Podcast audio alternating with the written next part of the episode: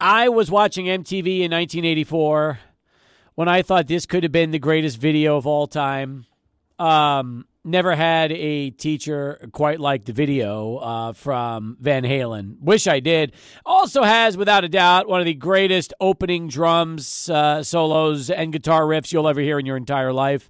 It is uh, a very uh, classic tune and part of the 2023 music uh, bed collection here on Sports Talk, bringing back some of the classics with you here, along with Adrian Broadus. I'm Steve Kaplow. It's good to have you back. 600 ESPN El Paso is our home. That's where we reside each and every afternoon from 4 to 7 or 4 to 6 or 4 to whenever there's a sporting event that's local. Simply put, we go three hours a day unless there's a UTEP or Chihuahuas broadcast that takes us a little earlier than normal but we'd love to uh, spend our afternoons with you here on uh, 600 ESPN El Paso online at 600ESPNElPaso.com. Our free mobile app powered by First American Bank. You can connect to us on the phones 505 6009. You can connect to us on Twitter at 600 ESPN El Paso. You can connect with us by chatting on our mobile app, where you can listen to the program as I mentioned a moment ago. Uh, we got a great show for you today as well. This is going to be fun because we are going to spend uh, part of our five o'clock hour today with the brand new coach or technical director, I should say, of El Paso Locomotive FC. That's right. Brian Clarhaut's going to join us uh, coming up here at 5 o'clock. In fact, he was just introduced at a press conference about an hour ago.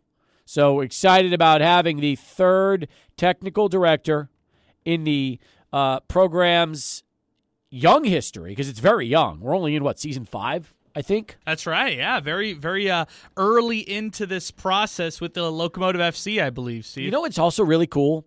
This is season five, and it's season 10 for your yeah. El Paso Chihuahuas. What a cool milestone right there for both organizations to celebrate under the Mountain Star umbrella. I agree with you. They're and they're always within that perfect five year period. So when Mountain Stars or when Chihuahua celebrate uh, 15, they're celebrating 10. Uh, you know, and so on and so forth. It's terrific. Maybe uh, something else will come out. Uh, maybe a, a, new team. Maybe like a pickleball team or something like that at the ah. 15 year mark. You're talking about the PB, uh, the PP, uh, PPBL, yeah, maybe professional yeah. pickleball league. Yeah, maybe Mountain Star can do something like that and that, invest in a league there. You know, I went to a sporting goods store a couple days ago, and I was just curious. Now they've got more pickleball uh, uh, rackets than they do uh, tennis rackets these days. Oh man, I'm telling you, the park by my place, there's yeah. a pickleball. Uh, there, there's, I mean, like tennis courts, right? But there is pickleball going on Saturdays, Thursday evenings, Friday evenings. Like it is popping on Pretty the west intense? side. Yes, like I drive past and I'm always thinking I need to get involved in this. I love that. I love that. Good for you. For, pickleball looks like a blast. Yeah, it does. I need to pick it up. So I think so too. I think we should start doing media pickleball leagues around the Ooh, city of El Paso. Okay, okay. We've had media basketball leagues, which haven't been around in forever. We've had media softball leagues, which also haven't been around in a while. Maybe we need the media pickleball uh, league. Very trendy right now. You can get a, yes. a good group of people. We could go radio group here and uh, uh, team up with people from KLAQ and KISS. That's and, right. Uh, Against yeah, the TV All Stars. I like that. And maybe some uh, we can get some publications, some other media outlets out there. Yeah, agencies. we could do the um, we could do El Paso Inc. and El Paso Times. We could do El Paso Matters. Ooh, okay. Uh, we get everybody going. That'd be good. I like little uh, pickleball association around here. Be perfect. I think this is. I think we're on to something, Steve. You this think, is good stuff. Do you think we're going to get ourselves into a pickle? Yeah, I like that. And You then do? and then maybe we could do this at our pickle party. Maybe so. That's right, Brad. If you're listening, you know how they haven't come up with pickleball at the pickle party is beyond me. I know, I know. We, They've we got enough space out there at Epic. They could build a little pickleball court. Yeah, our um, and for people who are who have no clue what we're talking about, we're talking about our pickle party that we hosted last year uh, as part of KLAQ and 600 ESPN El Paso along with Town Square Media. Yep. We need to do it this year. Pickle uh, uh, a pickleball game at the pickle party. I think so too. I like that idea. I hope he's listening. I hope the boss. I hope the boss is listening. Yeah, you never. You never know. I know he tunes in from time to time.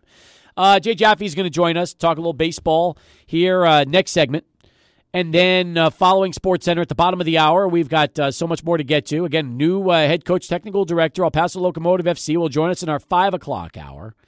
And we'll take you all the way up till 7 o'clock tonight. Looking forward to the three hour extravaganza on 600 ESPN El Paso. Uh, we've given you the phone numbers, we've given you the ways to connect to the show.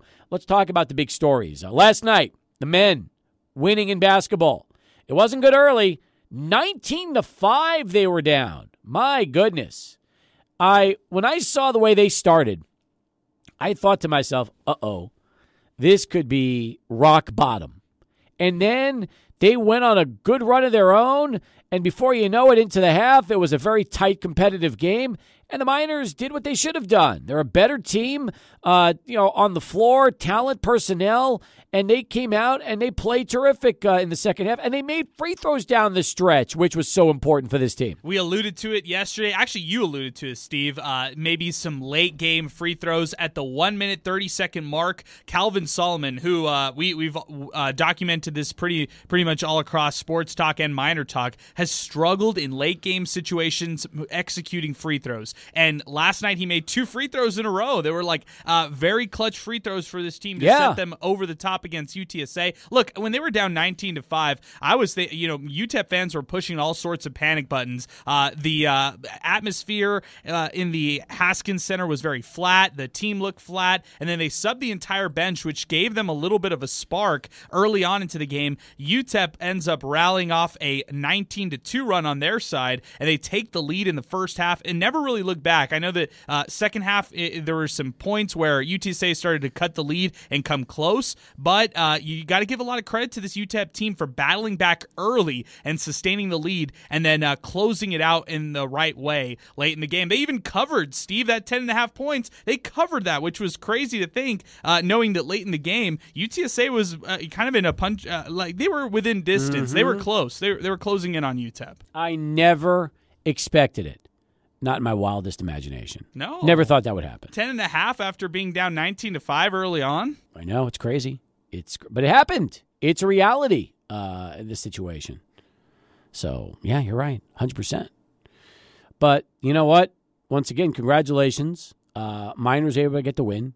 We've got awards to give out, uh, especially our um, hot hand of the game for every game, brought to you by Winsupply El Paso, and our player of the game, brought to you by Keat Southwest. First off, how was Miner Talk last night? It was very interesting. It was, uh, I think, a more quiet uh, Miner Talk than we've uh, had in the past, which is interesting. Why? Because they won. Yeah, they won. It was a Wednesday. I think people are also waiting for them to beat a quality opponent Mm-hmm. in Conference USA. UTSA, bottom of the barrel in this league. I'm not taking anything away from the win from the Miners. I think fans just want to see a little bit more. And last night at the Haskins Center, kind of a quiet night. You know, uh, whether it was the delay that may have deterred some people from actually entering the Haskins Center uh, early on, which didn't delay the game time, just delayed the gates being open, um, or if it was just the fact that it was a weeknight game uh, for whatever reason, just a little quiet at the Haskins Center tonight, uh, last night. Yep. It- it's to be expected. A Wednesday night game, I get it. Uh, and so now I look to the next home game, which is Thursday, uh, January 19th against FIU. Maybe get a better uh, crowd there, but the crowd that you want uh, a lot of people to go to Saturday, January 21st, UTEP hosting the best team in Conference USA, Florida Atlantic. Yeah, that's a monster. And and by the way, nobody even knows about Florida Atlantic. You'll know about them when you see them on the on the 21st. That's for sure. Line ringing in, or they were ringing in, not anymore. 505-6009. That is our telephone number uh, here as we continue on the show. Um, I think they had 3,700 for the game. I can't remember the last time they announced a crowd in the 3,000s for a conference game. Um, I know UTEP is leading the league, or at least they were leading the league. But, and I know it's a Wednesday, and I know they're coming off of four straight losses. I get all that. But it's also weird, weird seeing, um, you know, less than four or 5,000 uh, announced at a basketball game. Right, because this is UTEP basketball we're talking about. This is uh, when we're talking about this athletic program. Everybody loves this basketball team, and they have uh, basketball fan diehards out there. And when it comes to our show for Miner Talk, I feel like the buzz is at an all-time high when basketball season starts. So even last night's uh, quiet night for Miner Talk was a bit of a surprise to me and Sal. We were talking about it Yeah. off air. Maybe the fact that they came off, uh, they're coming off that four-game losing streak, uh, just has fans a little down right now. Maybe, but you know what? Uh, we've talked about it a lot. We'll keep talking about it. You've got to motivate fans to come. You got to get them there. You got to sell them of the sizzle, Adrian. That's so important. That's right. And it's not just about the opponent they play, but just about your on court play itself. Like, uh, UTEP's just got to uh, string along some wins. If they split this weekend, I think that bodes very well for them coming back home next week. And uh, having that Saturday marquee matchup against FAU, that's a huge one. Florida Atlantic coming next week. They're ranked 43 by KenPom, so mm. highest team by Conference USA. And they're coming off an overtime victory last night against uh, Florida International. Yeah, that's true. That is true. Uh, this comes from minor Eddie Mack. Good job by both teams. How's the women's team? Uh, where are they going? Um, North Texas transfer is consistent.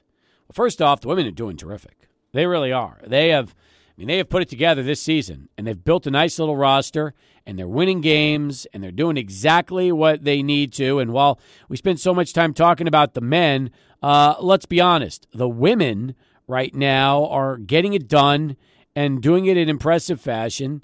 And uh, Adrian, this is a good story too because they're four and one in Conference USA. They're eleven and three overall. And uh, Jackson again, nineteen points. Arike, fifteen points, and the Miners, uh, you know, held on to get the win. Uh, granted, UTSA not having a good year at all. Uh, we know that this is not one of the top teams in the league but uh, they're three and 11, one and four in Conference USA. But you still need to win these games, and they did. Might not have been a 30 point blowout, but it was a seven point win. And anytime you're UTEP, you'll take these road victories. Yes, yeah, you said it best. Uh, it's on the road. Miners go on the road against UTSA and win. And yeah, you mentioned that record that UTSA has. They're th- they're three and 11 overall, but they probably have the best player, if not one of the best players in Conference USA on the women's side, in Jordan Jenkins. She dropped mm-hmm. 37 and 11 last night. Steve, she's a she's a killer. She's a monster uh, for the this UTSA team. You know, UTEP had a Jordan Jenkins. It's not the same really? one, is it? No, I don't think it's the same one. Because the Jordan Jenkins I knew had a, had a knee injury and ended up uh, ended up leaving the program after her freshman year.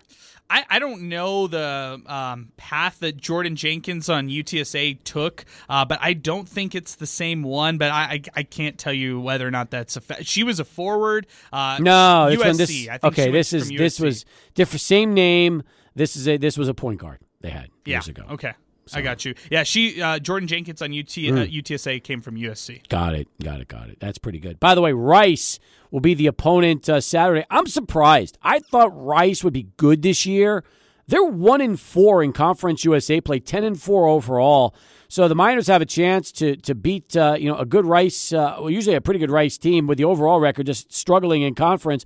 But once again, the game I'm I'm looking at down the road is Middle Tennessee. That is the team that always seems to uh, give you know UTEP fits when they've played, and the Miners will host Middle Tennessee on uh, Thursday, February the second. And oh, then oh, wow. I think that's going to be a monster game. Yeah, I feel like, uh, and just going back really quick on that Rice game, I know that the Owls have the record that they do, but they actually beat the Miners earlier this year in Houston, 62 53. Mm-hmm. So Miners have to kind of, you know, try to split the series here uh, this Saturday when they host Rice. Then they got that Charlotte game right around the corner on Monday. So quick turnaround for UTEP. Uh, like you mentioned, Middle Tennessee is definitely the one to look forward to, and that's a home matchup on a Thursday in February 2nd. Terrific stuff. We'll talk more UTEP later in the show, but up next, Jay Jaffe, little baseball and beer coming up after Charlie One, who has this traffic update.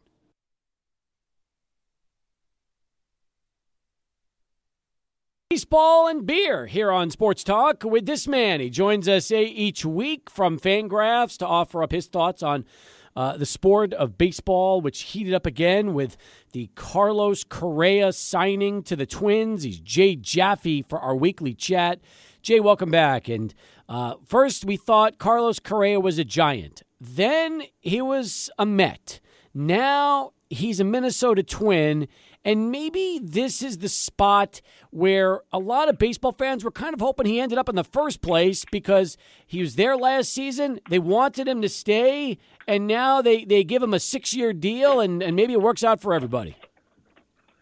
Yeah, it's uh, certainly been a whirlwind for, for, for Correa uh, ends up taking a lot less guaranteed money, um, probably comes out behind uh, when it's all uh, when it's all said and done. Although uh, his salaries up front, at least, will be um, you know higher on an annual basis. Um, I suppose there's a possibility he get, he gets out of this deal because of a glitch, but ends up uh, rebounding and getting an, another bigger deal that more that more or less makes it up. Uh, news came down today that the Dodgers officially released Trevor Bauer. In fact, they will pay him over twenty-one million dollars since they were not able to trade him after he was DFA'd. Uh, before this is a two-part question, so before we talk about if you think any team will add him, uh, let's talk about the fact that the Dodgers did this in the first place. I know fans were split on what they wanted to do with Bauer. Are you? Uh, do you think the organization made the right move? I don't think the Dodgers should have signed him in the first place, given the well documented history of all the times that he had harassed women online via social media. Um, he seemed like a fairly toxic personality to begin with. His signing didn't sit well uh, with many fans. Um, releasing him, I think, was was the obvious move while he has not been convicted of anything, uh, you know, in, in criminal court, um, he did, uh, in the eyes of Major League Baseball, do enough to merit the longest suspension under the uh, domestic violence policy since it was introduced in 2015. And some of the details that we've seen uh, via the media in terms of um, at least one or two of the other cases that have been out there, other other complaints out there. Uh, there there's some pretty nasty stuff. So um, I can understand the Dodgers wanting to distance themselves from him now. I don't think they get to be the heroes here. They're eating, like I said, uh, 21 or 22 million, and um, you know it comes at a time when they're trying to cut payroll too, and and uh, it's going to result in a less competitive team. So they're they're taking a hit for this uh, on multiple levels, and, and I think they deserve it. I don't disagree. So the question uh, that now needs to be asked is do you think there will be another team out there that won't be afraid to try and uh, gamble on Bauer and add him uh, to their team? You know, there's a, there's probably a, a, team out there that will, although uh, this what Bauer did on the way out, uh, I think maybe rubbed uh, some potential suitors the wrong way. Um, you know, he claimed that the Dodgers told him uh, that they were that they were willing to to uh, uh, to take him back, and then the, the, that was the day before he was actually released. So uh, it, that seems highly unlikely given the way things unfolded. Um, you know, and and I don't think there's anybody out there other than the uh, most sniveling Bauer fanboys who believes uh, that that the Dodgers you know suddenly changed their minds overnight after waiting uh, the entire time until the day before they had to make a decision to actually speak to him. Um, so I think other teams will look at that and say, you know what, this guy's toxic. Uh, he didn't. He hasn't done anything to indicate any kind of remorse. In fact, he's countersuing uh, one of one of the uh, uh complainants, and you know this. He's he should have better things to do with his time, and and have better sense uh, to move on from this now that he's uh, you know gotten through the suspension part, but instead he's doubling down and and uh, I saw there was an ESPN article uh, where multiple scouts and executives uh, said that they didn't think that any any team would bite. It only takes one. I I thought that the Reds would be an obvious place for him to go back to. Um, you know, since he since he won a Cy Young with them, uh, there in 2020. And since they don't have much at stake competitively this year, and might be able to flip him mid-year, but um, you know he may have poisoned the well there too uh, with the way he, he handled uh, uh, his reinstatement. Jay Jaffe from Fangraphs.com. As uh, we continue here on the program, um, this is a sneaky move. I want to ask you about it because of the El Paso Chihuahuas being the AAA affiliate of the Padres. Uh, quick take on the $1 million deal Nelson Cruz uh, received uh, with the Pods. Uh, there's no downside here. Um, Cruz had a rough year. He's 42 years old. Uh, but, you know, for $1 million, um, uh, you know, on a one year deal, certainly, you know, worth seeing uh, if there's anything left in that bat. And uh, you know, there's there's a there's enough flexibility in that lineup, I think, to give him uh, some playing time there. And if you you know if you have to cut him, you have to cut him. Um, you know, the Padres, I think, uh, uh, had had good reason to try this, so uh, I, I like the move. I, I agree with that. I, I wonder if he'll get the majority of the at bats, or could we possibly see him maybe in a platoon split at this stage in his career? Yeah, I, you know, I think it'll that'll depend what their what their final final roster looks like, and I don't know that they're necessarily done making moves. I think, you know, his production will, will tell us if he's if he's hitting well. Uh, you know, they'll give him as much playing time, but uh, if he turns out to be just a, you know a lefty masher, um, I think that'll that'll be okay too. There isn't an obvious uh, left-handed bat unless you're talking about Matt Carpenter uh, to fit with him in a DH platoon.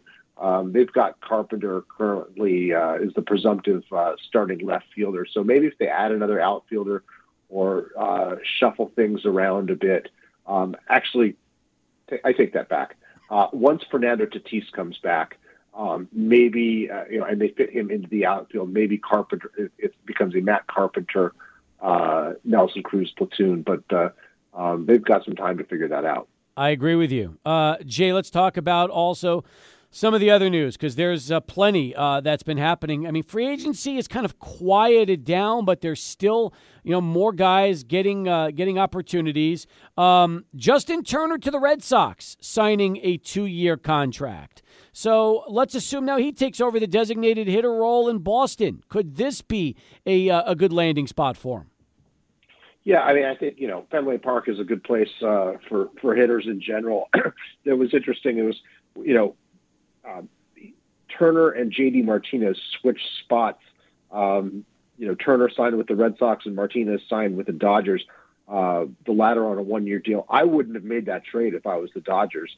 Um, Justin Turner's a much better hitter uh, than than JD Martinez at this stage of his career. Even though Martinez is younger, Turner has more defensive utility. He can play a solid uh, to above average third base, whereas Martinez is is basically a DH caliber guy at this point um, you know, and coming off of a, a, rough season.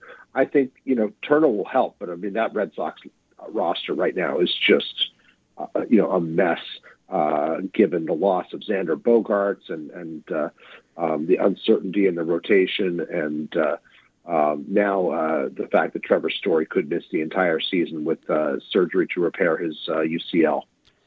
I'm happy you're taking a deep dive into the 2020 20, uh, 23 uh, Hall of Fame ballot, I should say, the 2023 Hall of Fame ballot, because you've looked at guys over the last three days that otherwise would not get very many write ups in any capacity Matt Cain, J.J. Hardy, and Jhonny Peralta. You also took a look uh, less than a week ago at Andre Ethier. Uh, again, these are players on the ballot, and although uh, it could be the only year they're on the ballot, with maybe a, an, exception or two, depending on you know how many how many percentage points a guy like Matt Cain gets. Uh, it's good that you're reviewing some of these players because they had nice careers, just not Cooperstown careers. Yeah, this is actually a part a part of the process that I really enjoy. Um, Fangraphs has let me stretch out and, and, and devote space to these players who have no chance of being elected, and most of them I don't even think will get even more than a token vote.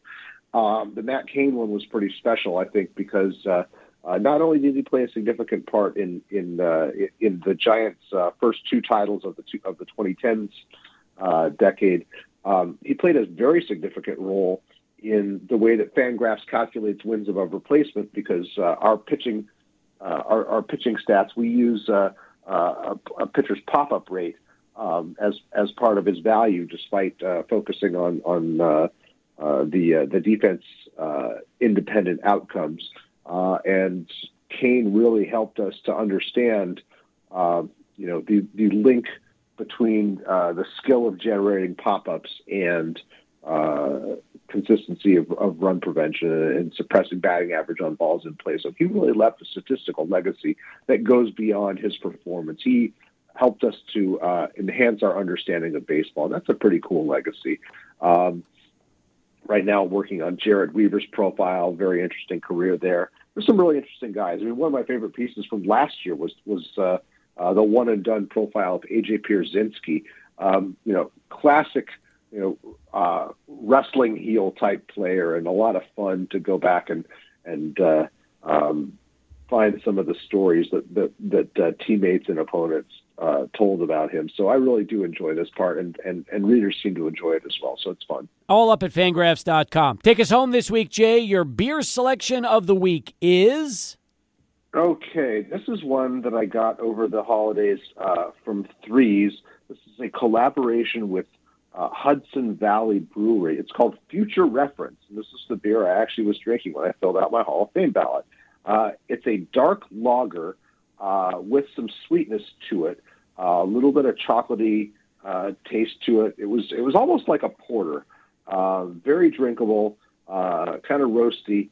Um, the ABV I think was just something like 4.8 percent, if I'm not mistaken. Uh, yes, 4.8 percent went down easily. Uh, really enjoyed this one from Threes, and uh, uh, I don't expect that it's going to be around much longer. I'll have to see if I can score another four pack. Excellent stuff as always. Jay, appreciate the conversation. We'll look forward to doing it again with you right back here next week. All right, sounds great. From Jay Jaffe, right back over to Adrian Broadus, standing by with another bottom of the hour Sports Center update.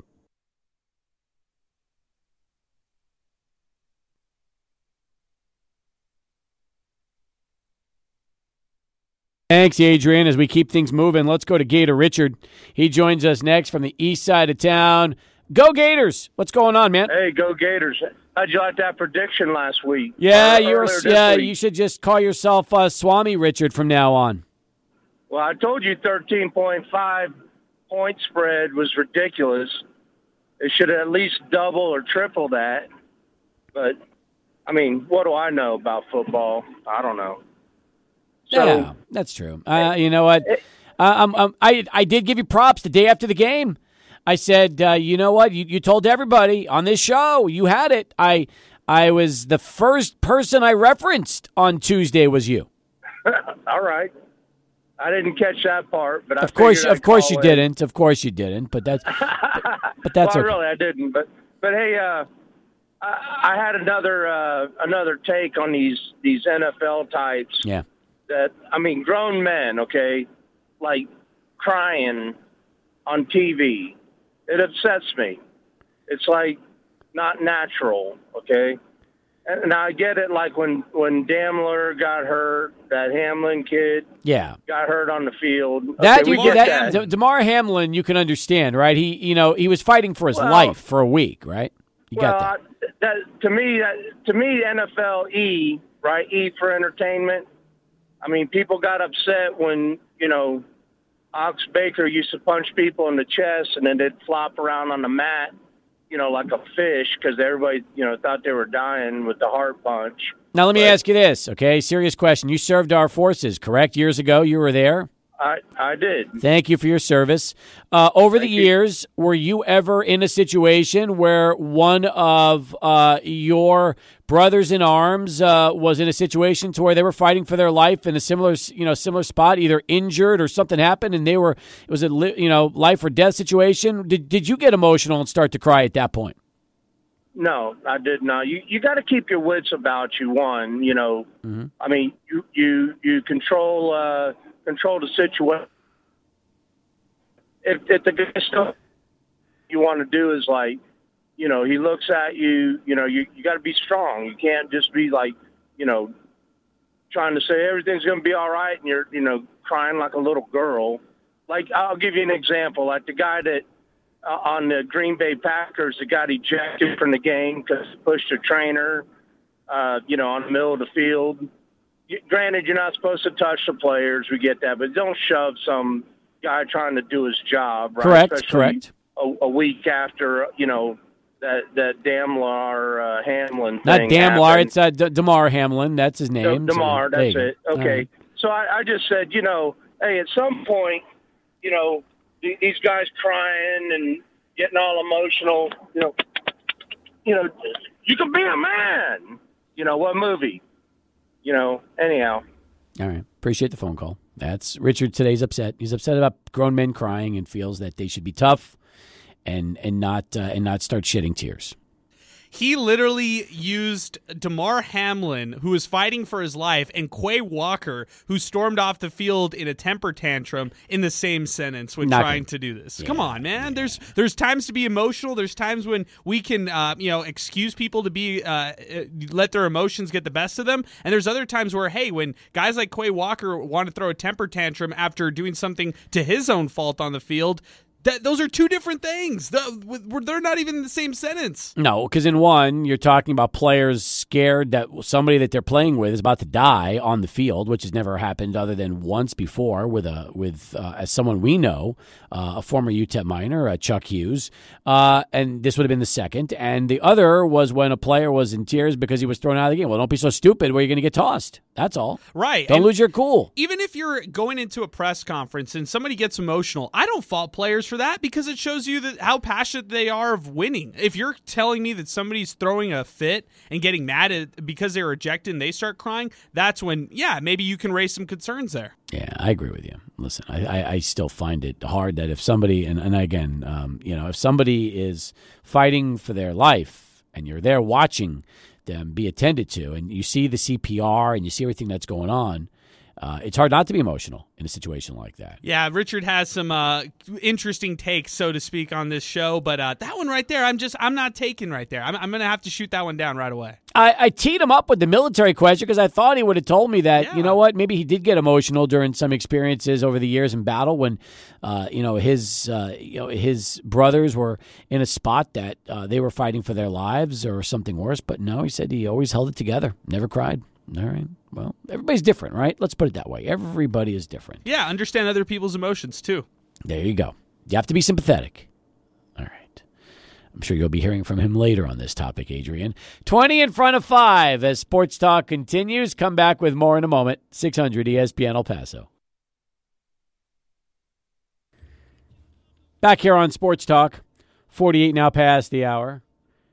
Excited about brand new head coach Brian Clarhaut going to be joining us, or Clarhaut, on the show talk to the third technical director and head coach in the history of El Paso Locomotive FC, top of our five o'clock hour. Should be a great conversation, and we're looking forward to that. I'm excited that Phil Wellman is on board running the Chihuahuas this year. We've got a couple of good ones for these two teams.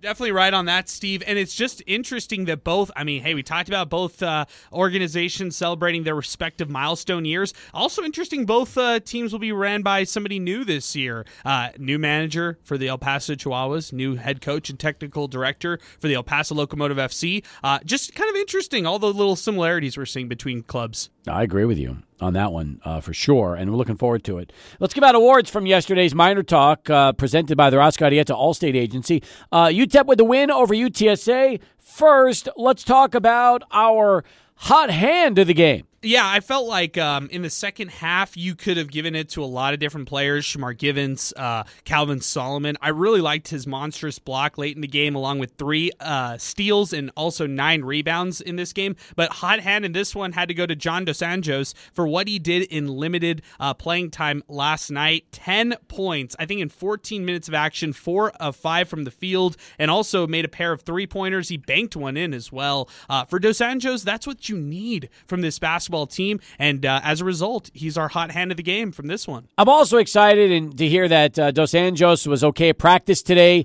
That was a concern because he didn't play in the second half because he aggravated an, an undisclosed injury, but apparently felt good enough to practice, which gives us hope that we'll be able to see him uh, back in action on Saturday against Rice. I feel like this coaching staff uh, is very conservative when it comes to their players Extremely. getting uh, injured in the middle of games and not rushing them back. They really adhere to what the players say uh, as far as their pain levels. And for uh, yesterday, maybe it was more precautionary. He was he received treatment uh, by the trainer to his knee at one point in the second half, and it looked like he wanted to go back in, but they probably just shut him down. and Said, "Hey, this is more precautionary than anything. We've got a long season ahead of us." I'm with you on that too. Um, and and you know what? When you talk about the long haul, I mean, you need him for the next really uh, two and a half months. And what you're hoping is a chance to uh, to try to make a run in the tournament. That's the key. That's right. And for uh, he could be that stretch four for the Miners down the line. And I don't think we've ever seen it this year. Uh, he uh, came onto the scene immediately injured against Texas in game number one, missed significant time, and then has really only been coming back for the last, uh, what, seven to 10 games at most. And uh, for Dos Anjos, he has a shot. He, can ha- he has a lot of offense to him. He just has to make sure that that knee is ready to go, and he's got conditioning right as well. A hot hand to the game brought to you by Winsupply of El Paso. Work with a reliable wholesale HVAC system supplier like Winsupply. You can count on them for top quality products, fully stocked warehouse, excellent customer service, including Mastercool, Convair, Champion Heating and Cooling, and Rheem. You want to learn more about Winsupply El Paso?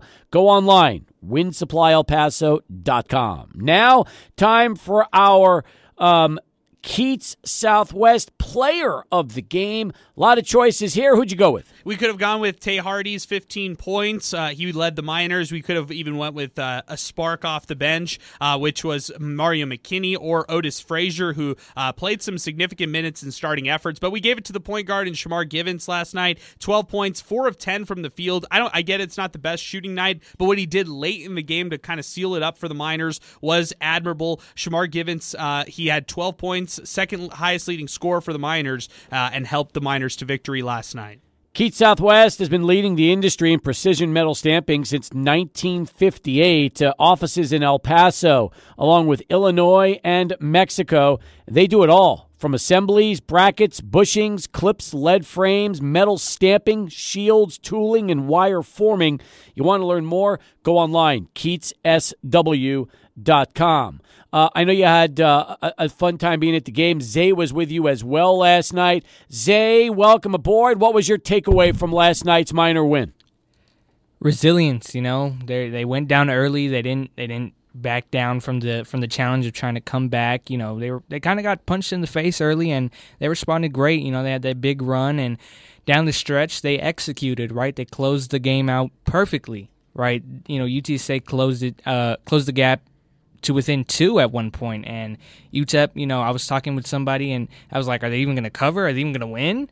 And they did both. So it's it's resilience. It's being able to do your job when when nobody believes in you. Guys, how important is making free throws down the stretch to this team's mental psyche when you've got uh, games coming up Saturday and Monday on the road? Yeah, that's a really interesting question that you bring up, Steve. And even Joe Golding talked about it. The stretch of games that they have consecutively uh, is going to be grueling. Uh, they've got a Thursday, Saturday format next week after a Wednesday, Saturday, Monday format. And then they got have a little bit of a weekday break until they play North Texas on the road on Saturday, January 28th. So just a tough stretch here in the month of January, and it's going to have to really test this UTEP's basketball team's conditioning. One hour in the books. Hour two, you're going to meet the brand new leader of El Paso Locomotive FC. That's next. The Sports Talk continues.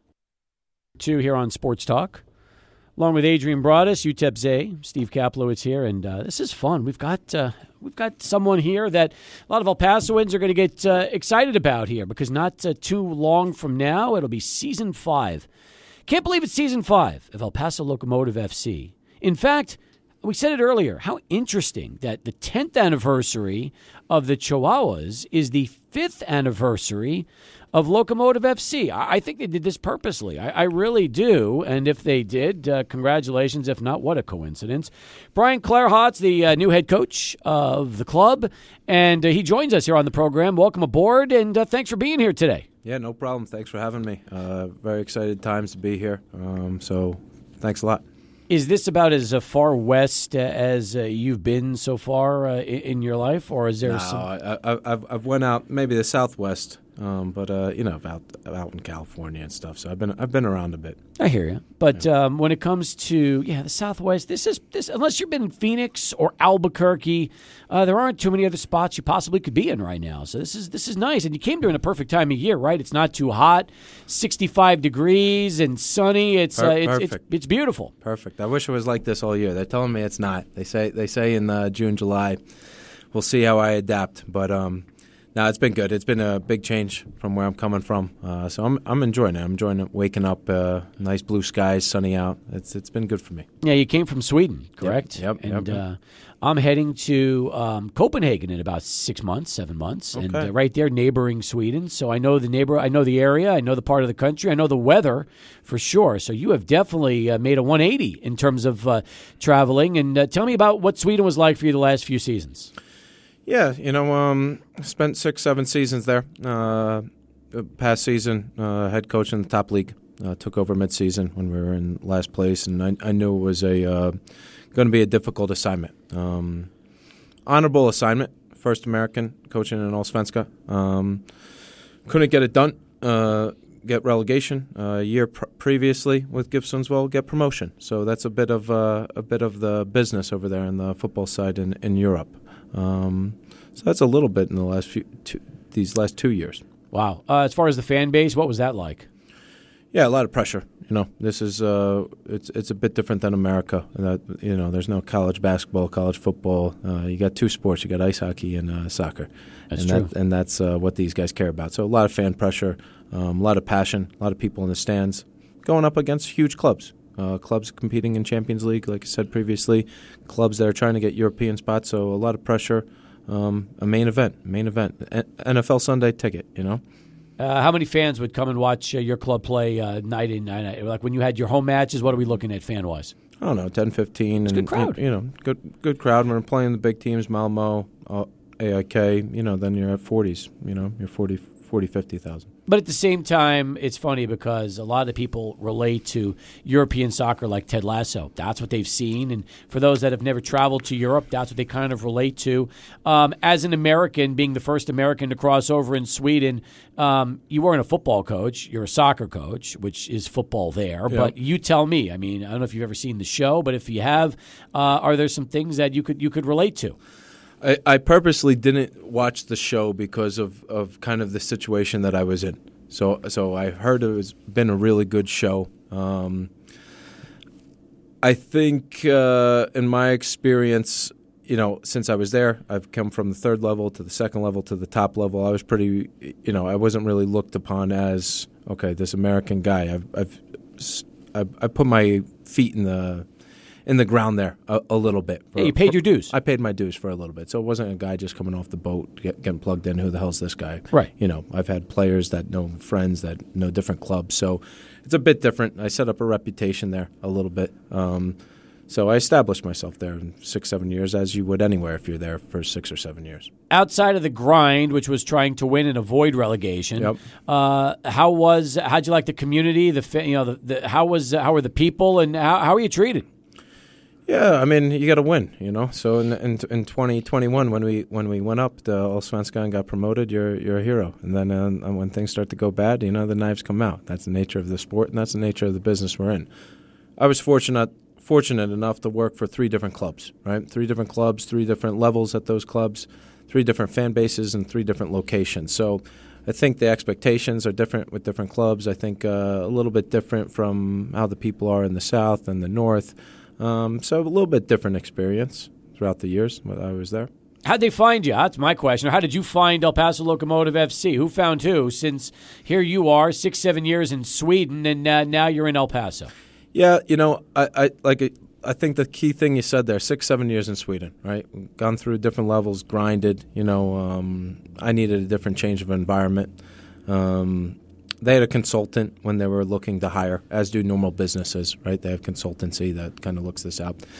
They reached out to me, and I said, you know what, this is pretty interesting. He kind of told me about the ownership group and and their uh, their philosophy and their goals, and uh, then I had a conversation with Alan and Andrew, and uh, kind of just went from there. So that was really how it worked. How long since you've been back uh, coaching in the states? Shoo. 2015, 2014. Okay, so it's been a, it's been a little while. Now, uh, tell me what you've learned during those years in Sweden. If you really had to give me the top three things that your your takeaways from your time overseas, uh, what would it be?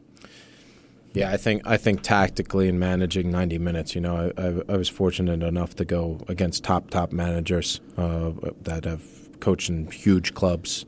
I've played against big big teams. Um, so tactically, I think I've been challenged. I think these guys have been sharp. I think in Europe, uh, in Sweden, and, and, obviously in bigger leagues in Europe, the tactics and how organized these teams are and how tactically efficient um, these coaches are and these teams are is a different level.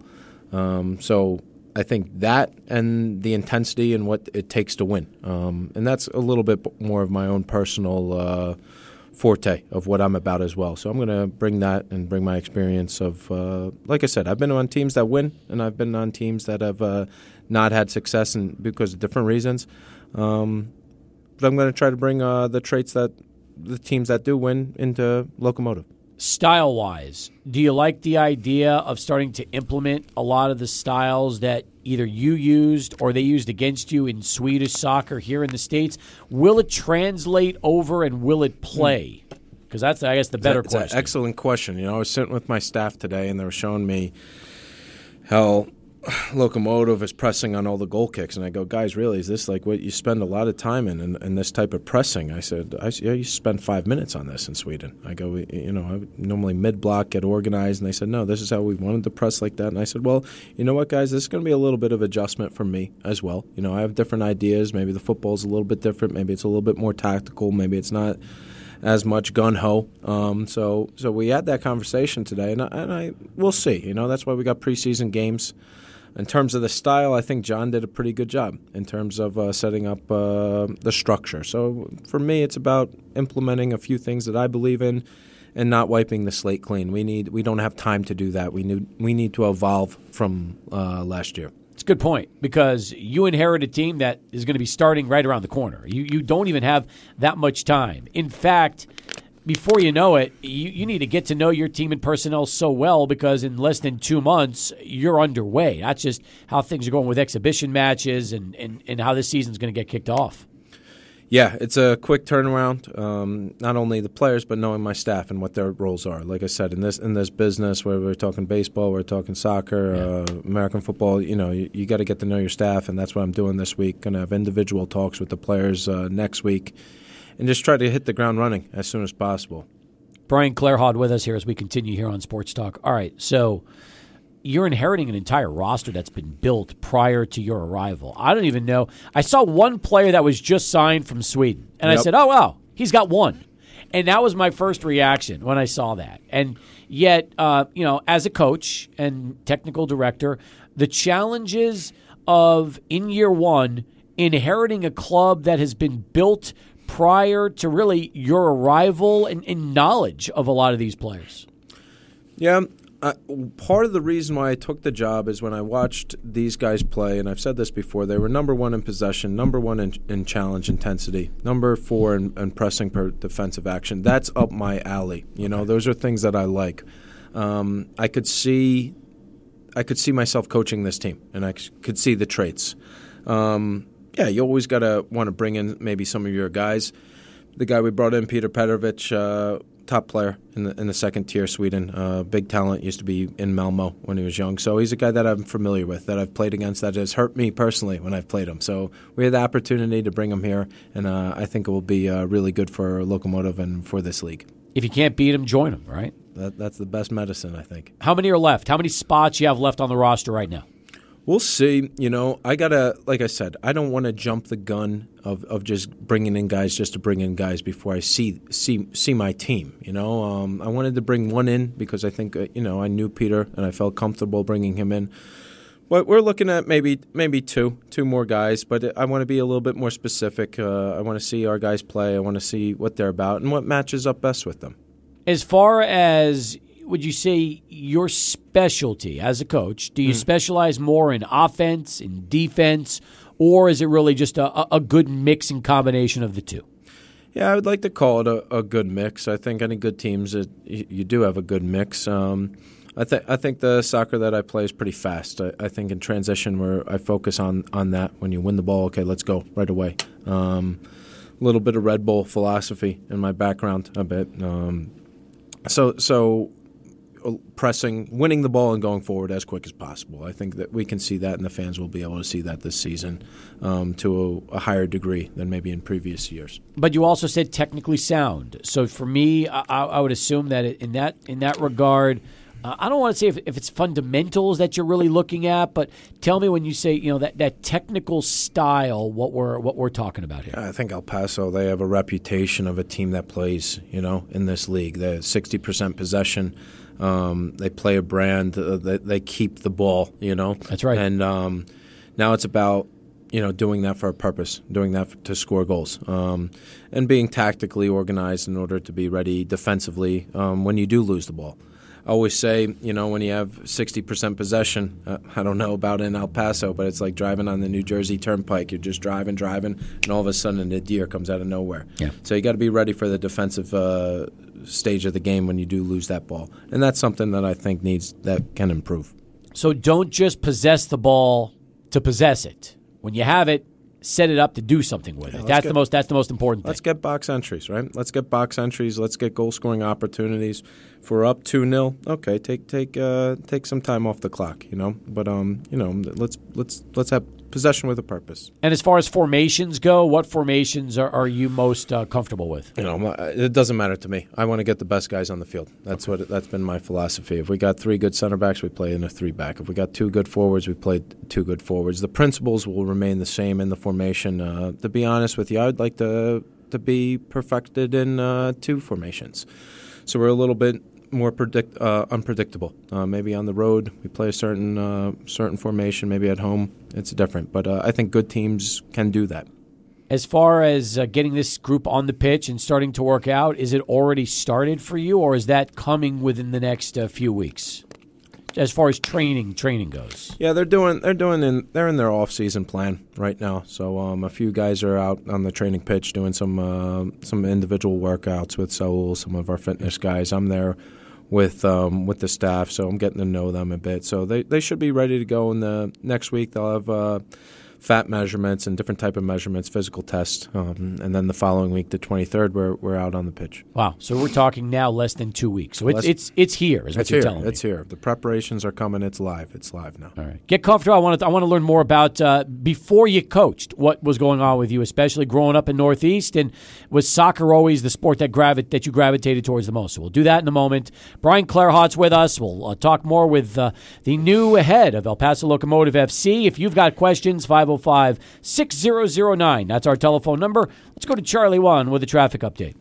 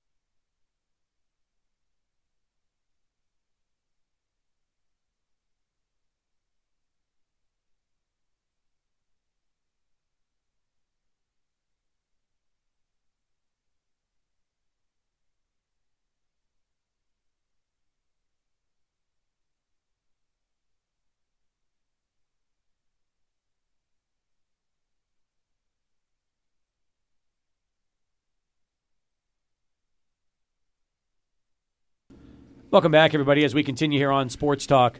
Again, we're, we're joined by brand new coach, technical director, Brian uh, Clarhaut here on uh, the show. If you want to weigh in, 505 6009, your chance to get in and talk to the uh, head coach and technical director of El Paso Locomotive FC. Yeah, I've never understood what technical director is. What's the difference between a head coach and a technical director? And do some clubs have different head coach and technical directors? Yeah, it's interesting because when I came over here, I, I, wasn't aware that the USL kind of has that dual role a lot with their head coach and technical director. In Europe, uh, they call it sporting director, which is kind of like uh, the GM in, in baseball and some of these other sports. Yeah. I would say in my role, it's more bu- trying to build that roster, that technical director. It's more uh, soccer specific, building that roster out and getting your own guys, which is which is great for me. Makes a lot of sense. Yeah. Um, you're inheriting a club that the first three years among the best in, in USL. They were uh, a team that won their conference, played for a championship. Uh, really great winning tradition those first three seasons with Mark Lowry. Last year uh, with Coach Hutch, tough year because it was ups and downs. It was almost like a roller coaster ride the whole season. And unfortunately, during the end of the season, they couldn't find a way to, to climb out and get into the playoffs. First time they've missed. So, as you know, it's young in its infancy, but the bar was established very high from the outset. Yeah, I think I think Mark. Uh, you know, I I haven't seen the team play during that era, to be honest. But um, obviously, they witnessed success. I uh, I think John tried to. It was a, it was his it was his era there. Different style of play, setting his precedent. Um, trying to play a more um, possession based style, uh, long term, setting up the staff. So I think a lot of his success was uh, maybe not shown on wins and losses. I think he did a lot of things in the background to make the club stronger, to make it more professional, to make it uh, to make the t- to make the team. Uh, how, how can I say this? Uh, go go this year. Go in 2023. Set set the set the sand layer for That's it. good. That's a good way to say it. Yeah. I like that. Yeah.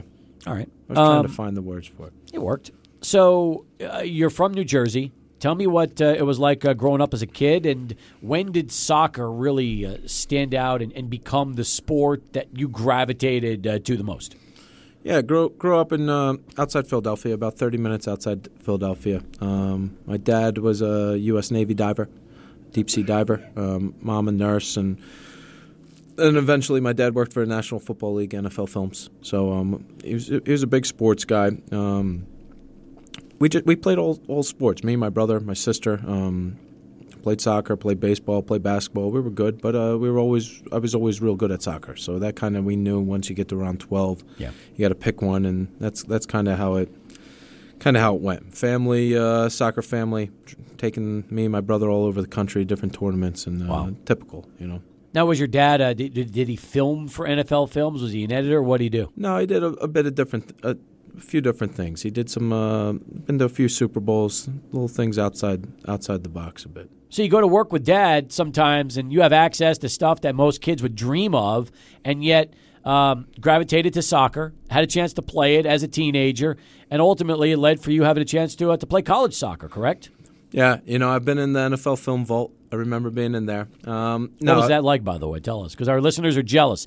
They heard this, and the first thing they're saying is, "Okay, Locomotive FC is great." All right, uh, Brian, spend some time talking about what the NFL film vault was like. Yeah, it's a, a huge room with just tapes, tapes, tapes, tapes, and uh, it's pretty organized. I remember being in there. Um, probably 15 years ago. Um, no, we've seen some different things. I, I remember when uh, my dad was doing something with uh, with the Ravens in, in, Baltimore. The first Hard Knocks, he took us, me and my brother, down there to see it. So we've done some cool things. Um, town where I grew up in, big big soccer town, Shawnee High School, number one in the nation when when I left. Produces a lot of uh, a lot of MLS players. Aaronson brothers, uh, Brenden Aaronson on the U.S. national team from Medford, New Jersey, uh, came out of Philly Union, now at Leeds United with Jesse Marsch younger brother just left for 10 million to Eintracht Frankfurt. So it's a bit of a culture cultural thing in this small town in New Jersey. Played there, go to St. Peter's. Um, didn't have the best college career. Got got injured um, against University of Connecticut, uh, out of all places. So uh, that kind of stalled stalled my progress. And uh, then when I was done, I was fortunate to get in the college ranks because this is what I wanted to do and coach at coach at UConn, coach at Temple, and then eventually Sweden. Did you know right out of the gate once your playing career ended that you wanted to be a coach? Was that something you always gravitated towards? I was always a student of the game, and I always watched a lot of video on it. And I don't know if that uh, if NFL films maybe that had a subconscious uh, Yeah, could. uh, view on it. You know, through my passion through soccer, and then maybe I had that type of influence.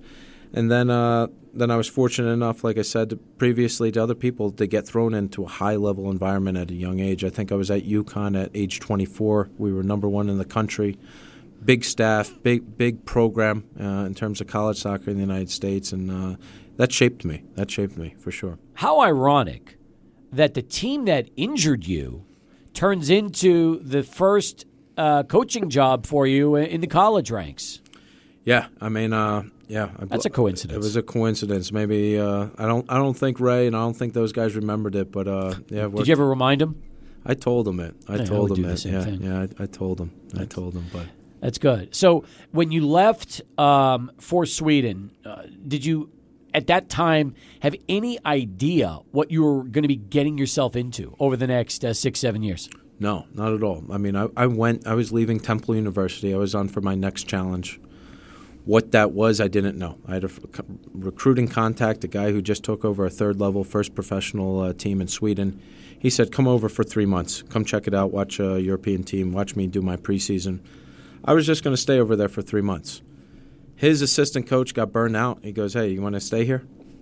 Rest is history. I, I, I stayed as an assistant in Nyköping, uh, level three in professional soccer, and then eventually I took over that team and did pretty well. And uh, that that's how all this started. That's a great story for you. It really is. As a college assistant, to just going for a couple of months to see how it was, a, a wait and see, and it ends uh, into a, a nice uh, career that ultimately lands you back in the States, but it's your first professional uh, head coaching job here in the United States with El Paso Locomotive FC. And that's, that's also interesting. How has the sport changed here over the years since you left to Sweden to now? How has it evolved? I think I think it's uh, extremely involved. I think financially, um, both MLS and USL has uh, has uh, changed tremendously in these six seven years. I think respect wise as well. So um, now we're comparing U.S. soccer and MLS to the top five leagues in Europe. You know, um, before you know when Greg Berhalter was coaching at Hammarby in the second league of uh, of Sweden. Uh, then he goes right into MLS. It was really respected. When uh, Bedoya or some of these guys, Charlie Davies, were playing in Sweden, it was a huge deal. Now we have our guys playing in some of the best teams in the world. Um, so MLS is really highly respected. USL as well. I mean, the the amount of finances put into it, the amount of players that it's producing now, the amount of talent, um, it's changed completely. Because, and I think it's a trickle effect because it's so hard to uh, get into the MLS now because it's growing so uh, so quickly and so fast. When I see that some MLS players are, um, you know, acquired and they go to Europe for, for big, big bucks, and those transfer fees are enormous. Ricardo Pepi being one of them, um, you know, right here in El Paso, tells you a little bit about that. Are, when do you think we're going to get to a point where the tables will, will turn and we'll flip it to where some of the best young European talent will come overseas to the states to play MLS versus look to stay with their club teams or, or stay with, with, with the larger clubs in Europe? Well, one it's a good question. One thing that I've noticed being over in Sweden is that you should not bet on American sport owners. I say that freely. I mean, the the, the American American owners are the best best in the world in, in sports. That's why they own the top Premier League teams. And uh, I think it's just a matter of time. I, right now, we're getting the MLS is attracting the best young talent in South America. So they're taking these guys from Uruguay, from Argentina. Okay, maybe they're not going to Barcelona. Now they're signing in MLS. I think 2026 World Cup here is going to have a huge, huge impact on the game. Um, deciding what where the league goes, where MLS goes. Does it, you know, where, where does Liga MX go? So I think that's that that could be a game changer, to be honest. I think that's a great point. And by the way, World Cup uh, lived up to the hype this year. Unbelievable. That final was uh, one of the all time greats. Quality, quality. I mean, I mean, you know, Qatar it got a it was a bit different because um, you know these guys played World Cup and then they went back to the club early. Like us in Sweden, we stopped it early, stopped the season early because of World Cup. Um, but good games, competitive games. The players were fit, they were in form, and uh, it was a good uh, it was a good entertainment for I think uh, soccer fans and the average fan. We'll wrap things up with uh, Coach Clarhaut in a moment. Again, 505 6009 if you want to get in. Middle of the show. Let's go to Adrian, get this bottom of the hour Sports Center update. Chance to meet the uh, brand new head coach, technical director, El Paso Locomotive FC, uh, Brian Clarhaut, as we continue here on the program. Um, we talked about this club and what you've watched on film from last year and what you expect. How about the rest of the league? I'm sure since you've thought about making this jump, you've probably watched more USL matches on tape than you have your entire life. So tell me about the league itself and what you've noticed from the best clubs in this league to teams that maybe aren't uh, nearly to that level, but just the quality of uh, of soccer in general. Well, we we tou- we touched base on it a bit. It's it's grown in quality quite a lot in, in years, and I think we see it financially as well. It's it's changed. I've watched quite a bit of USL last year. Um, I took the defender of the year, Forrest Lasso. I brought him to GIF Sundsvall from Tampa Bay last year to Sweden, um, three-time defender of the year. And I also bought uh, Ronaldo Damus from Orange County um, right after they won the USL championship, and he was the um, MVP of the championship. So I brought those guys to Sweden. So I'm quite familiar with the with the league. I tried to bring the two best guys, arguably, over to over to Sweden this year. Um, athletic league, uh, you got teams like Colorado, super athletic. You know, they got runners in there. You got teams like Louisville of just good players overall. Um, I think the West is, is superior than the East. I think it's super competitive. Um, so it'll be interesting. A lot of good teams. How'd those guys do for you? Damus, 23, Haitian, uh, five goals. Really good for the first year getting settled in Europe. Um, up, upside, good. Uh, pretty good for first year in Sweden uh, coming over. Not a, you know, didn't dominate, but Sure. decent. Lasso, it was okay. It was okay. All right. Point is, you could be the best in USL and jumping to different country, different styles, different level of competition. It's not as easy as some people might think. Not as easy, and um, it's not always on the soccer pitch, like you said. You know, it's different language barrier for these guys, different weather, different style. They got to settle in. Some of these fans, some of these people, different organizations, they don't give guys time. You know, we see in, in Europe, okay, guys moving from uh, Chelsea to Liverpool. Okay, let's know, give them a year. You know, these guys are coming from the U.S. going over to Europe. So it'll be the same thing with the guys that we signed, whether it's Peter or the, some of the guys from Ukraine or Navarro coming over to into El Paso. Let's give these guys some time. Let's let, let them settle in and get used to things. As far as your coaching style, are you a yeller? Do you like to uh, light into guys a little bit? You're from the Northeast. I already have my opinions. I'll keep those to myself. But Of, of me. Of me. of what you might be like uh, to the players. You're, I, I would say you're probably pretty direct.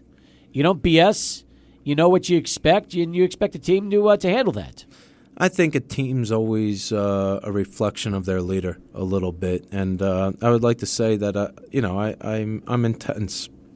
I'm intense. Uh, I expect a certain standard, and it's business to me. You know, this is we we got. I want I want want to win, and this is how we put uh, food on the table. So if we're going to do something, let's do it right. All right. Intensity is about what I would expect. Uh, is there a coach in sports, any sport, that uh, a uh, you admire, and b that you would kind of compare yourself to in terms of uh, your demeanor?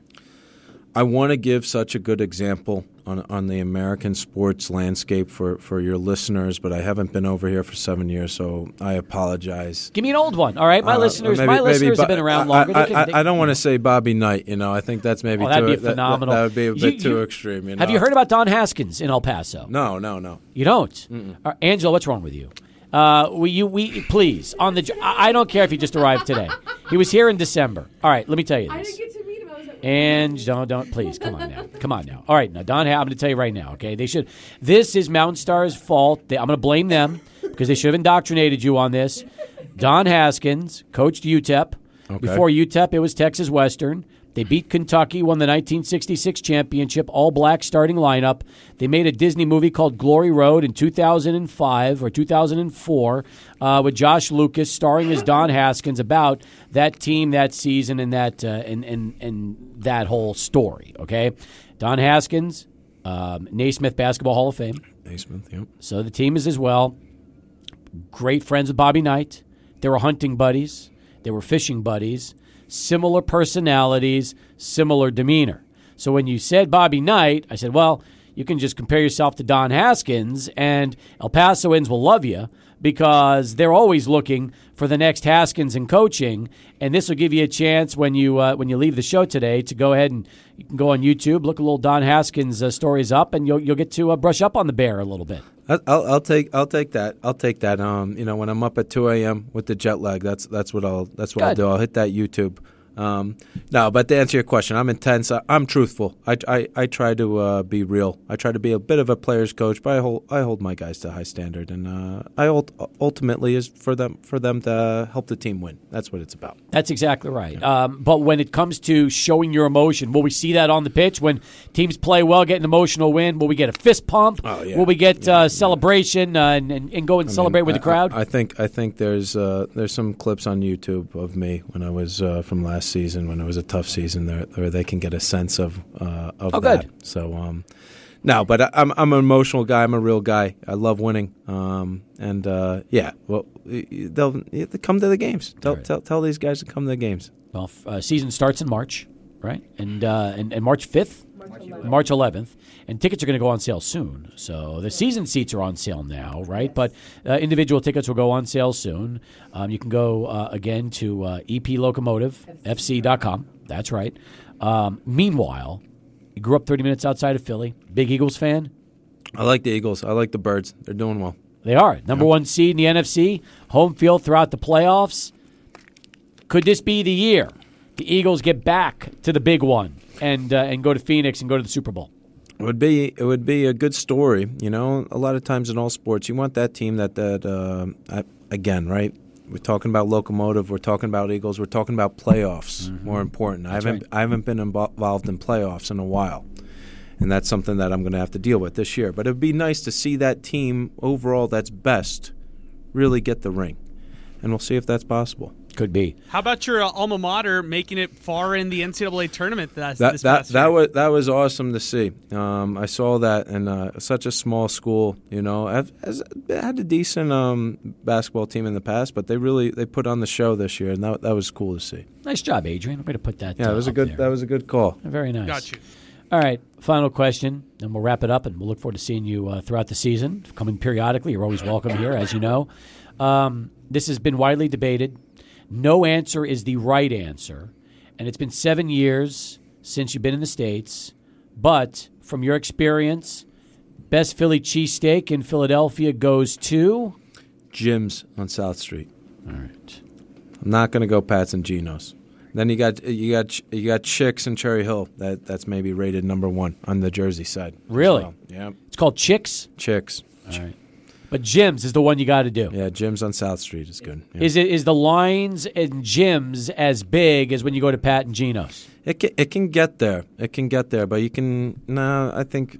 Yeah. Listen, I went to Pat and Geno's in November ten years ago, and number one, that don't go in November because by the time you get the steak, if you're not eating it within thirty seconds and you're outdoors, because that's the way it is over there, your steak is cold before you even get to enjoy it. I like Geno's better than Pat's, and I don't get the whiz. I get American cheese on it or provolone. I like the provolone. I tried the provolone and I and I tried the whiz. I don't get the whiz. The whiz is nasty. Well, know? the problem with the whiz to me was when the when the sandwich got a little cold. yeah, then the whiz gets so- and then it's getting soggy. Yeah, it was stuff. disgusting. Yeah, give me give me the provolone. I'll Give take that provolone or the American, cheese. yeah. All right, so Jim's and Chicks in Cherry Hill, New Jersey.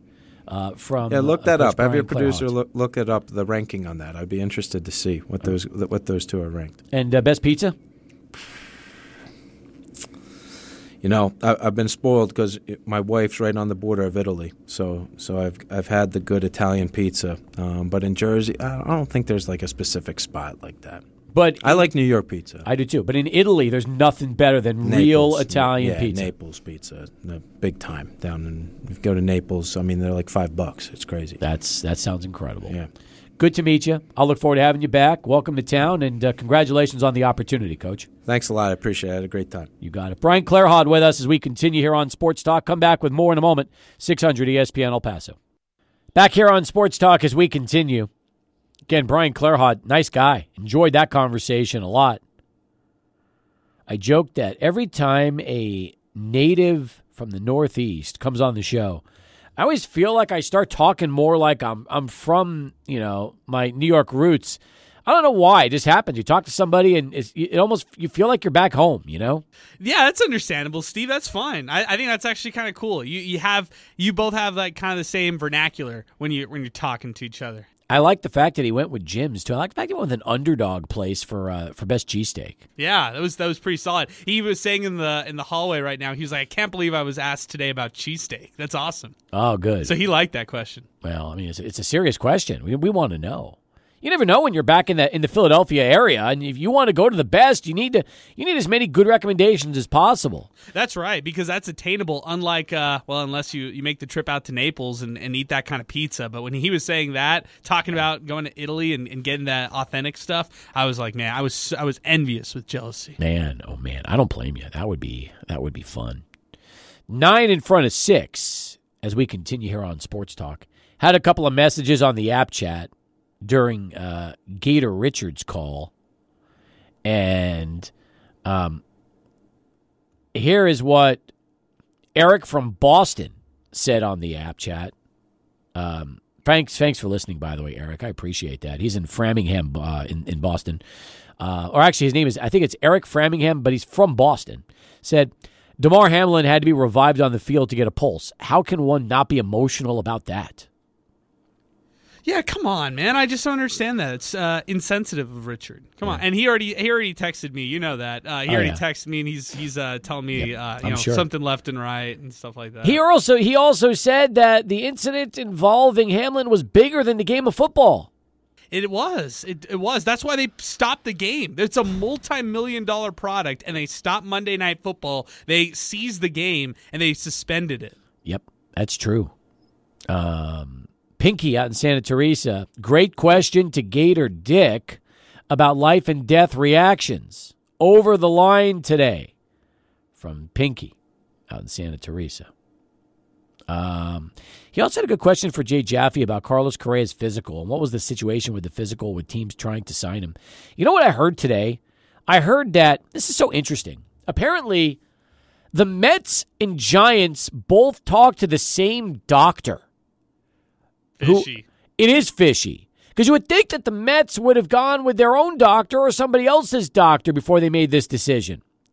But they went with the same doctor the Giants had, and then the Twins, their doctor, had like five conversations, but they still decided to do it. It's I've never heard of this story before. It's such a bizarre story for a guy that's never really had any injury issues in his career. Right, and we've never seen something where it's been a carousel of three teams, not the Giants, not the Mets. It ends up being the Twins, but the carousel of all the fan base of San Francisco getting fired up that they got Correa, then New York fans getting fired up that they get Correa, and then the new cycle of the Twins landing him once and for all. So it's so weird how this is all developed. We've never seen anything like this. Meanwhile, Rodney Terry talked after Texas's win yesterday over TCU at home.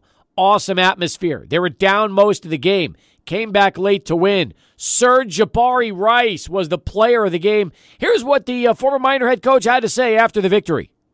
You know, we went in the second half. We weren't in there screaming and hollering, acting crazy. You know, we're like, hey, we've been here before. You know, we're at home. We have an incredible crowd. You know, um, they want to bring the energy to us, but we got to bring the energy to them. You just got to work the game. RT preaches that all year. Work the game for 40 minutes. Um, good, bad, good start, bad start. You know, you just got to come and play the next possession. Um, and we just try to hang our hat on that. But, um, you know, they're going to go on runs. They're a great team. They got great players. So um, we just had to respond, respond, respond. Um, that's been, been a big emphasis for us, especially after the game against K-State here last week. So um, it was big for us to get that jump and get over the hump and get a good comeback win. That's pretty good. Um, I liked it. Rodney. Rodney's uh, press conferences have not changed uh, since UTEP. They're the exact same. The exact same. The, it sounds like he's at UTEP. There's no difference. I mean, you could take a UTEP post game interview from Rodney Terry and a Texas post game interview from Rodney Terry. They're the same thing. And by the way, if you don't follow uh, Longhorn Barstool, you need to because whoever's running that account is hilarious. That's that's more fun than watching the game. Reading the tweets from that individual's stream of consciousness during a basketball game. We Loved said, it. We said this on Miner Talk yesterday, but hey, Texas fans are going to have to go through the roller coaster of what Miner fans had to go through with uh, Rodney Terry for the good and the bad, right? It's worse because they've got a, an infinitely better team talent wise and a ridiculous coaching staff. So it's even worse than it is here. Way more overreactions. Big time. And it's, yeah, 100%. Hey, one hour to go. We'll come back after the Cowboys update and uh, take more of your calls. Wrap it up next. 600 ESPN El Paso. Nine, that's our telephone number to get into the show. 505 6009 as we continue. You can also tweet the show at 600 ESPN El Paso and message us on our mobile app powered by First American Bank. If you were at the UTEP game last night, you want to talk about it, we'd love to hear from you. If you want to talk uh, Locomotive FC after hearing the interview with the brand new head coach and technical director on the show, uh, terrific, by the way. Enjoyed uh, Brian Clarhaut. He was great. And uh, I like the intensity uh, comparison.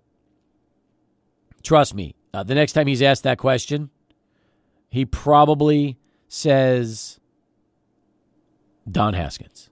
I- That's my that's my opinion. I also feel like uh, next time he's got that 2 a.m. jet lag, he's definitely Googling Don Haskins, and maybe he can learn something from the Bear if he watches some of those videos or even hear some of those interviews. Very true. Very true. Um, there's plenty of interviews on YouTube from Don Haskins, and as Coach uh, said a moment ago, if he has the jet lag, he can then go and you know see some of that and watch the different clips. What do you think you should try to watch? Old Haskins or young Haskins?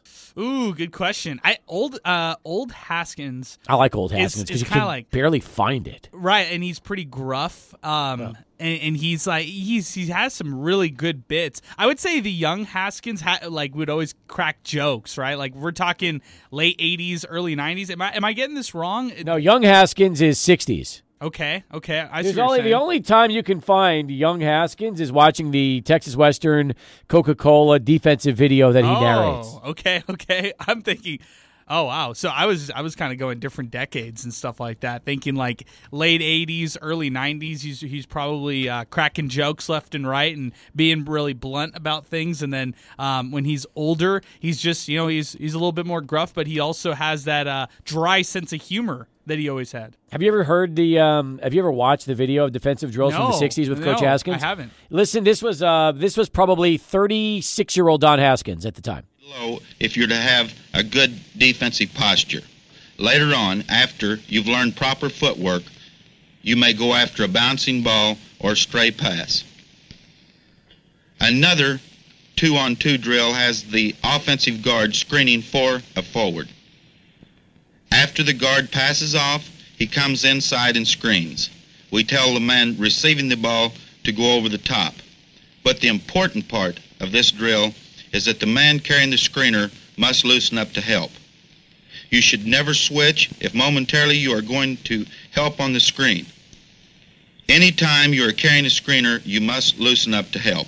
By the way, this is okay. If you are a basketball junkie, uh, this is a must because the drills themselves are terrific. Like you will get more out of the 11 minute 27 second Don Haskins defensive work than you will uh, anything else. And, and the fact that you know this was made by Coke, Coca Cola, from the mid '60s, right around the time they won the national championship, makes it that much better. Wow, this is amazing. I'm looking at it right now.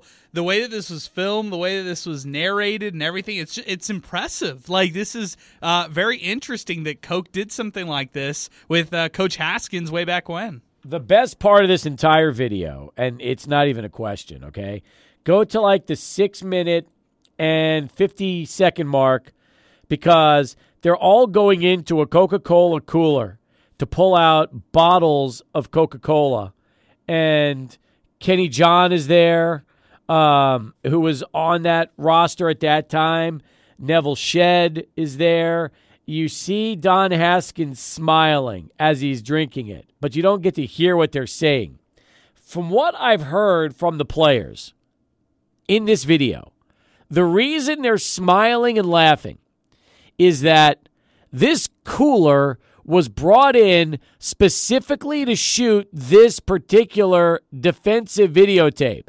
They did not have Coca Colas that they could break out after uh, workouts and practices. They didn't even have water that they were allowed to give water breaks until after practice. So I think the fact that they saw a cooler filled with Coca Cola bottles was the funniest thing ever because they knew they would never have that again in any capacity that involves uh, doing anything with uh, practice and Texas Western with Coach Haskins. I'm just picturing Coach Haskins while he's like sipping on that uh, soda and he's uh, he's laughing along with uh, some of the UTEP players. I could just picture in the back of his head thinking, if I ever watched any of these players actually drink a soda outside the court, um, yeah, I would have some time with them. Uh, but I love this video, and also Steve, I love the Converse, the old school Converse, the high top Converse. Chuck every- Taylors. Yep. Yeah, everybody's wearing. They got the high socks, the short shorts,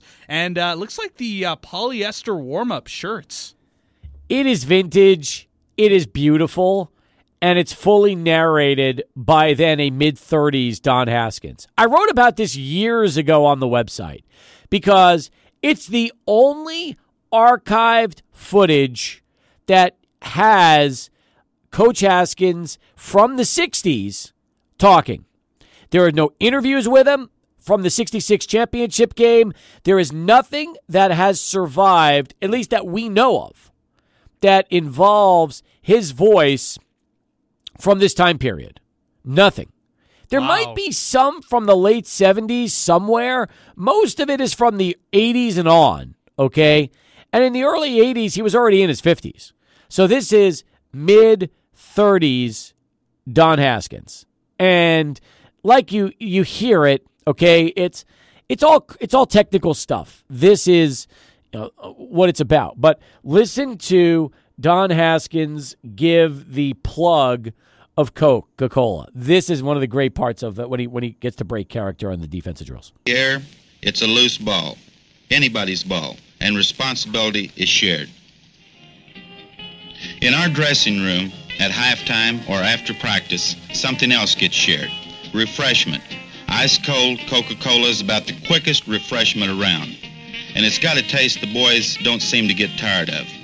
The cooler is a pretty popular spot for everybody, players and coaches alike. That is the greatest uh, part of that video right there.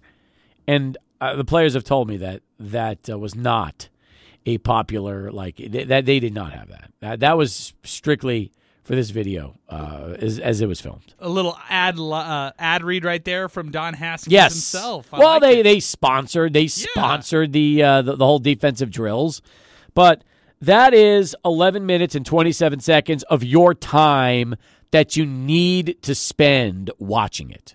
I just tweeted it out, Steve. It's uh it's a good throwback Thursday. It's uh Thursday, so we got to throw it back and uh this video is an all-timer. I just had to tweet it out. Good. I'm happy you did it. I am happy you did that. So, um, and if you haven't seen it, please uh, you know, take a watch. And you can hear his voice. It's it's higher pitched, that's for sure, but it's still very much him talking defense, talking strategy, and like I said, it is the only thing that exists online from anywhere close to this period of time. Nothing else is there. This is way cool. I mean, this is just a, an absolute throwback, even for some coaches out there who need to brush up on some defensive drills. This is perfect for you to get. I thought you've seen this before. Never. This is uh, first time. When we discovered this, probably about five, six, seven years ago, however long it was, I thought we uncovered um, like a treasure was the best way to put it. It is a, it's truly a treasure because whoever had this, and it might have been this. The story is, I think Joe Gomez had it, gave it to UTEP, and then I think it was converted. I think that's how it went because the video was put up by the University of Texas at El Paso. And I believe the story goes that Joe had acquired it, donated it to UTEP. They, in turn, put this online back. Uh, when was this thing launched? I don't even know when when they put this up for the first time, but you know that's that's that's the story at least uh, how this uh, how this went. 2010 of May uh, when they posted this. Okay, so, so 12 and a half years ago. Yeah, 83,000 views. So a yep. lot of people like it. Well, that's it's it's history. It's to me, it's a time capsule, is what it is. It's the only thing we have. Yeah, we've got that that court uh, overhead shot of the 66 championship game, but we don't have the full television uh, feed of that game. I spent years of my life trying to uncover uh, and unearth the 66 game TV feed, the TV broadcast.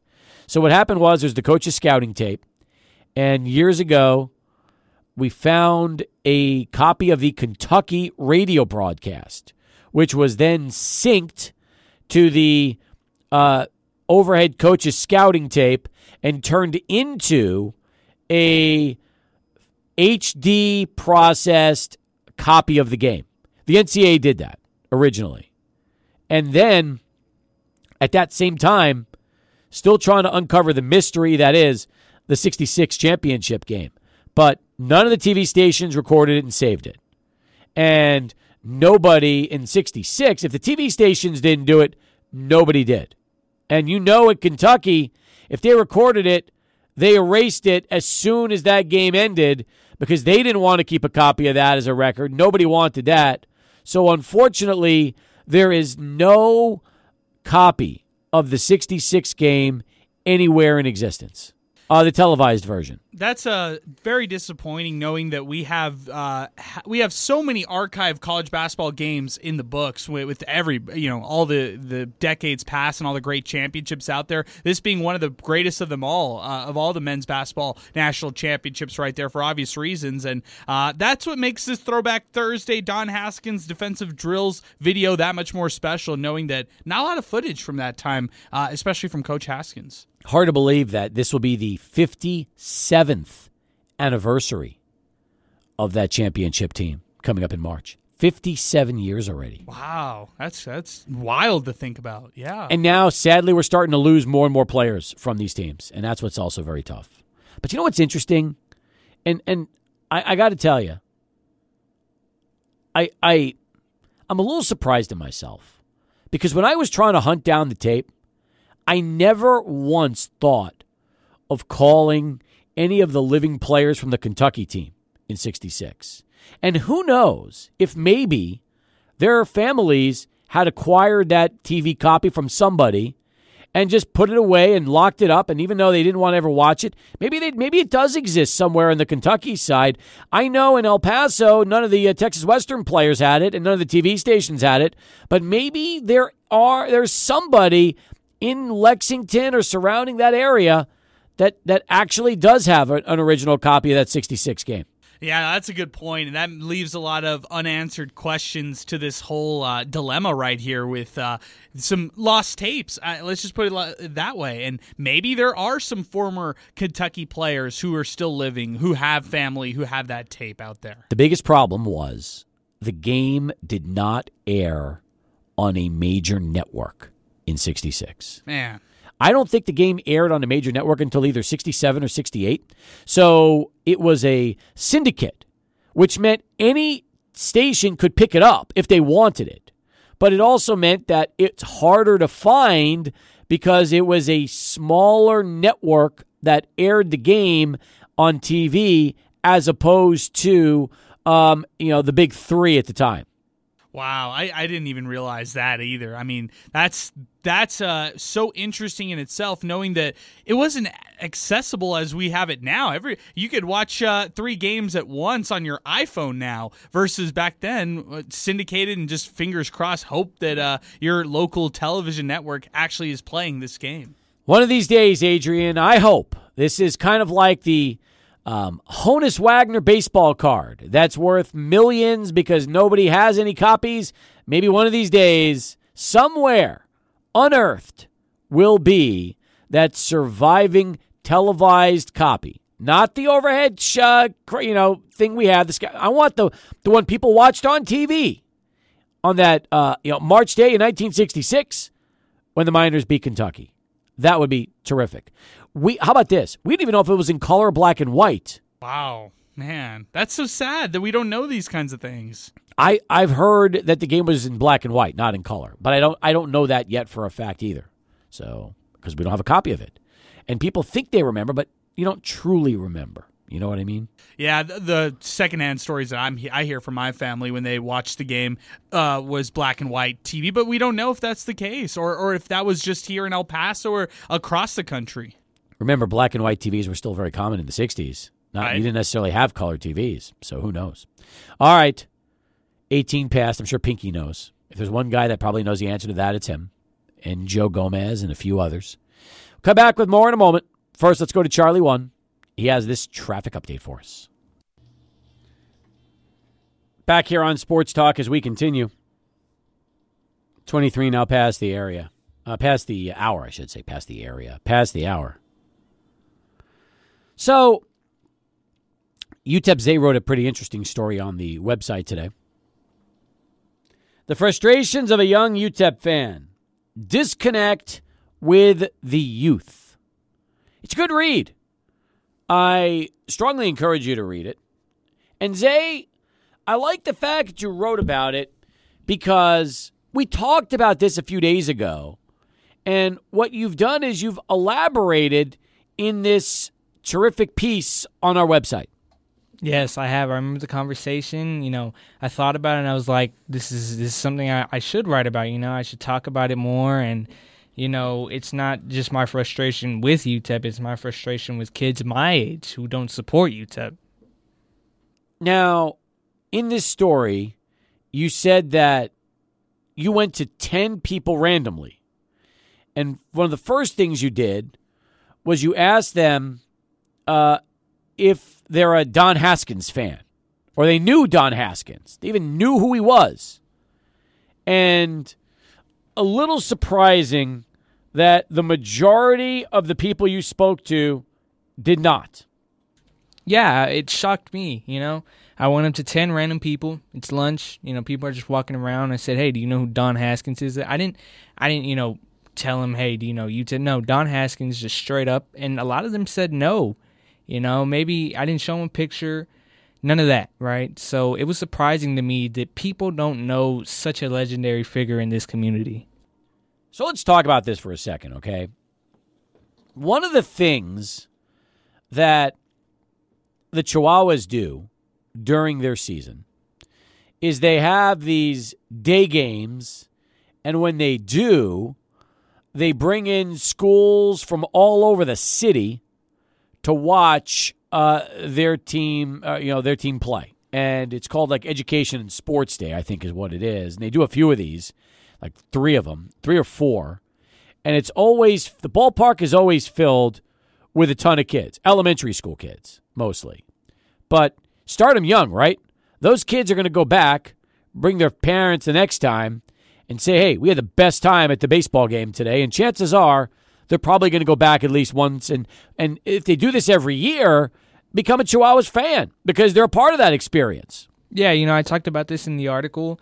Middle Tennessee holds a similar event to that. It's also called Education Day. They bring in, you know, it's closed off to the public, to the students. It's only season ticket holders and 27 elementary schools from from that area who come in as part of a field trip in their first game. It's against a, you know an NAIA opponent, so you know maybe fans who don't usually go to those games, they don't need it, they don't really want to go to those games. You could do something like that here, bringing in you know younger kids who will remember that for a very long time.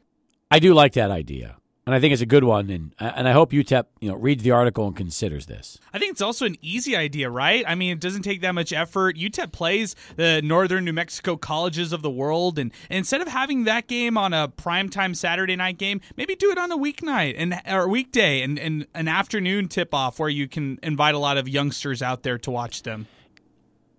It sounds so easy, doesn't it? It really does. Now, I will say this, okay? I moved here in 78. And as soon as I moved here, I started elementary school. And we were season ticket holders starting in 79. And just because my dad loves sports, and for him, when he realized, you know, there's a college basketball team that was 10 minutes from his house, he he, he was signed me up. Huge sports fan. He and he played basketball. And those of you that knew my dad knew we, we grew up around sports in our family. So it was a no brainer. So I was going to games since I was, uh, you know, like six. It was it was uh, part of part of what we did, and UTEP was a way of life for me. But I think the deal is this too. Okay, if you grew up in the '60s, '70s, or '80s, and you could even go so far as the '90s, okay, part of the reason why so many people connected with UTEP was because you didn't have the internet, you didn't have social media, you didn't have all these things that have started to come up and, and sprout up in the last you know 10 15 years that now competes heavy for UTEP's um, UTEP's dollar in those days, all you had was UTEP and the movies. And that was it. I mean, you didn't have a lot of things going on. It was one or the other. Either went out to the movies or you went to a UTEP game. Now, you, um, you know, everybody, uh, number one, wants to stay home because they stream everything on television. It's so easy to do. They're all involved with their phones. Uh, I'm, and I'm I'm part of the problem because I'm like everybody else. You've got you know your social media accounts. You have um, you know Top Golf, which also competes with UTEP, and iFly and everything else out there. There's a lot of different businesses now that, and you're serving beer in movie theaters, which you couldn't do years ago. They got smart. They realized, you know what? Let's make the food better let's serve a full bar. And now people are going to really want to go to the movies because they can enjoy a full restaurant experience while watching a film for two hours the entertainment dollar is uh, at an all-time high right now as far as you know trying to position yourself in the right place to try to bid for that entertainment dollar out there. I think it's just about trying to get the youth out there That's and true. to and to understand that the youth um, this is a great form of entertainment for youngsters out there. I mean i, I kind of have a similar story to you steve. I, I grew up with utep sports as well and I, I i would always be at the games regardless of anything else going on. Now, the funny thing is, my son's been going to games since he's three months old. All right. Uh, maybe four or five months. I forget what it was. I think I took him to his first game when, when he was in like November of 12 when he was like five, six months. And I think it was a women's game. And I was sitting in the media table and I had like uh, that, I had like his car seat up and he was, he was strapped in and they showed him on TV and he started crying. It was hilarious. It was just a, it That's a- great. It's like a great video of him. I was like, but, but the point is, he's been going to games, you know, uh, since I, I first got our first baby Bjorn, and we're carrying him with me, strapped to, to me th- at those games. So he's been, that's what he knows. And he was there last night, by the way, uh, and, and cheering on the team with his cousins who are at every game. So, uh, but, but again, the difference is this he's grown up with it. In this era, he's still a part of it because we're a part of it. Okay? There's a lot of people that are disconnected from UTEP. Either they've moved here recently or years ago, they've never gone to games, they don't care about it, and you never until you go and experience one, you know, you don't know if they're going to come back, but you got to get them there. You got to make them try the product out and see what it's like. And that's what's been so difficult and why we're still seeing the attendance dip to the 3,700 plus last night. I would say about of all my friends who grew up in El Paso, maybe like one or two are UTEP fans at, at most. I, I, would say, and that's weird, right? Like it is. All weird. my all my friends are huge sports fans. We love to get together and watch sports together whenever we have a chance. NBA, NFL, college football, but they're not UTEP fans, and they've grown up here their whole lives. Some of them even went to UTEP and stuff, and they're they're not UTEP fans whatsoever. I connected last night with a, a friend of mine who I went to high school and college with. Okay, so he grew up here in El Paso. He played basketball at Coronado, went to UT we graduated together. Uh, we were very close.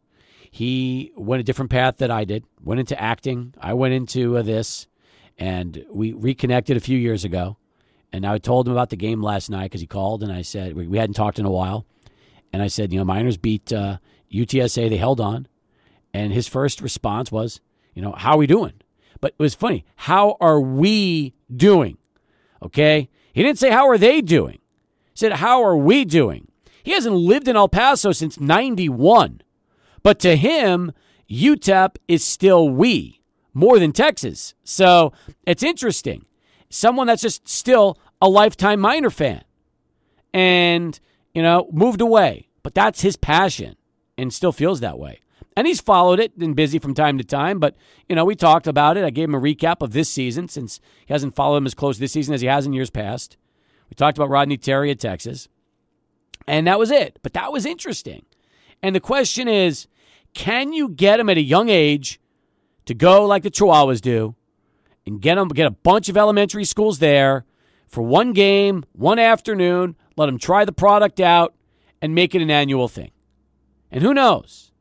If 5% of those kids come back with their parents, you got a better chance to make them Miner fans long term than otherwise. You got to do something like that, grassroots. I agree. Kids club, nice idea, but you know, not everybody's going to do the kids club. A fraction of the people are going to do the kids club, right, Zay? Yeah, yeah. Really, that wasn't really an option. And I want to talk about something that Adrian said right now, right? He said that only you said only two of your friends that grew up in El Paso like UTEP, and that's that's the problem, right? Because I have friends that grew up in El Paso. I have friends who didn't grow up in El Paso. And the friends who did grow up in El Paso, they have no interest in UTEP. It's the kids that didn't grow up in El Paso that are more inclined to, you know, who have asked me, hey, you go to UTEP or hey, you know, let's go to a game, this and that. So that's that's the frustrating part for me. I think it's frustrating because you want more people to be passionate like you when it comes to the team, right? You really do. You want them to grow up and – feel like UTEP is a big part of their life. And then when they get older and they start uh, having kids, they'll pass it on to their uh, their kids, just like uh, your dad and grandfather did to you. That's that's the toughest part. I've said it for years. The fan base is dying out. You have to reinvent and introduce people to a team, a school, and a product that many have never been attending. They can't relate. But until they go, you know, they might go and say that they had the greatest time. But you got to try it out. So it's so, uh, it's such an interesting subject. It really is. All right. Hey, do me a favor. Let's get a quick Sports Center, and then we'll come back with uh, Robert, and we'll take his call in a moment.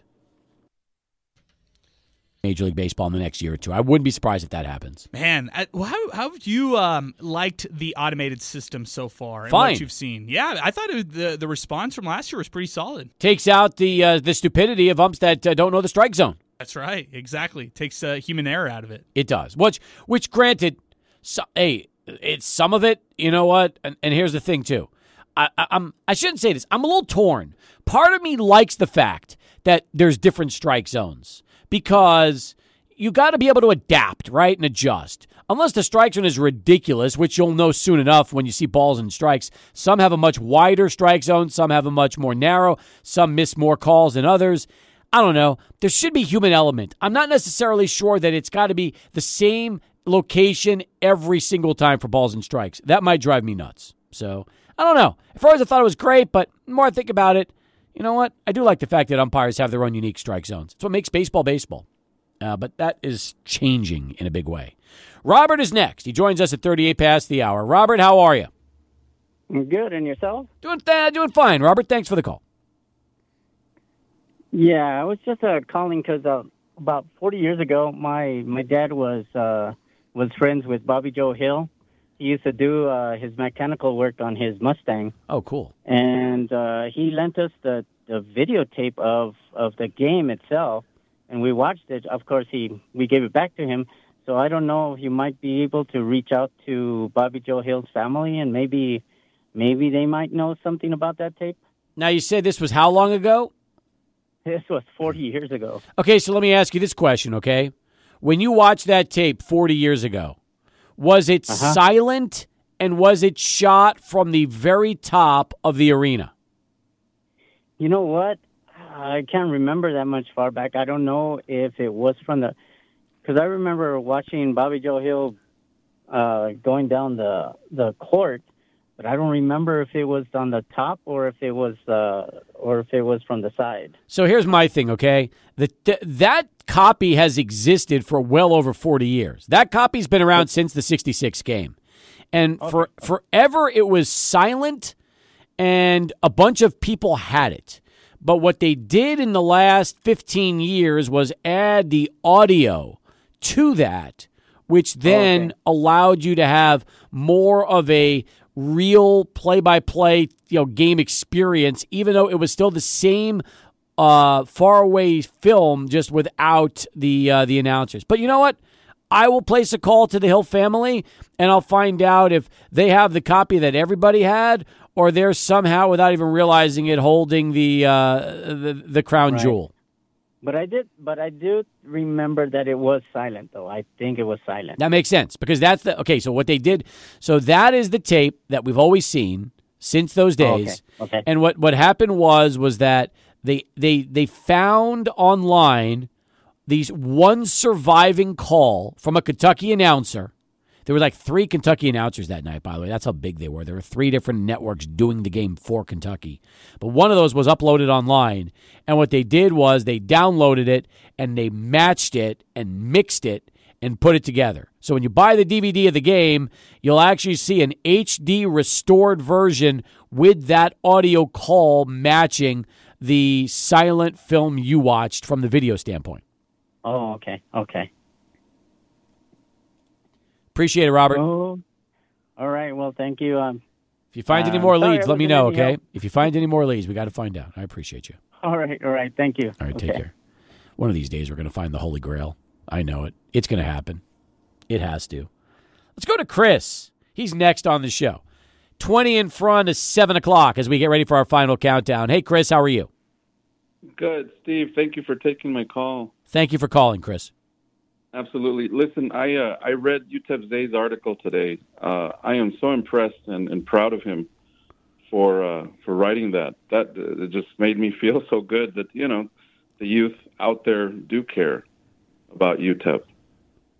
Me too. Unfortunately, uh, it's the right now vocal minority, uh, like Zay. Let's be honest. The most of the majority still is still not aware. But you're right.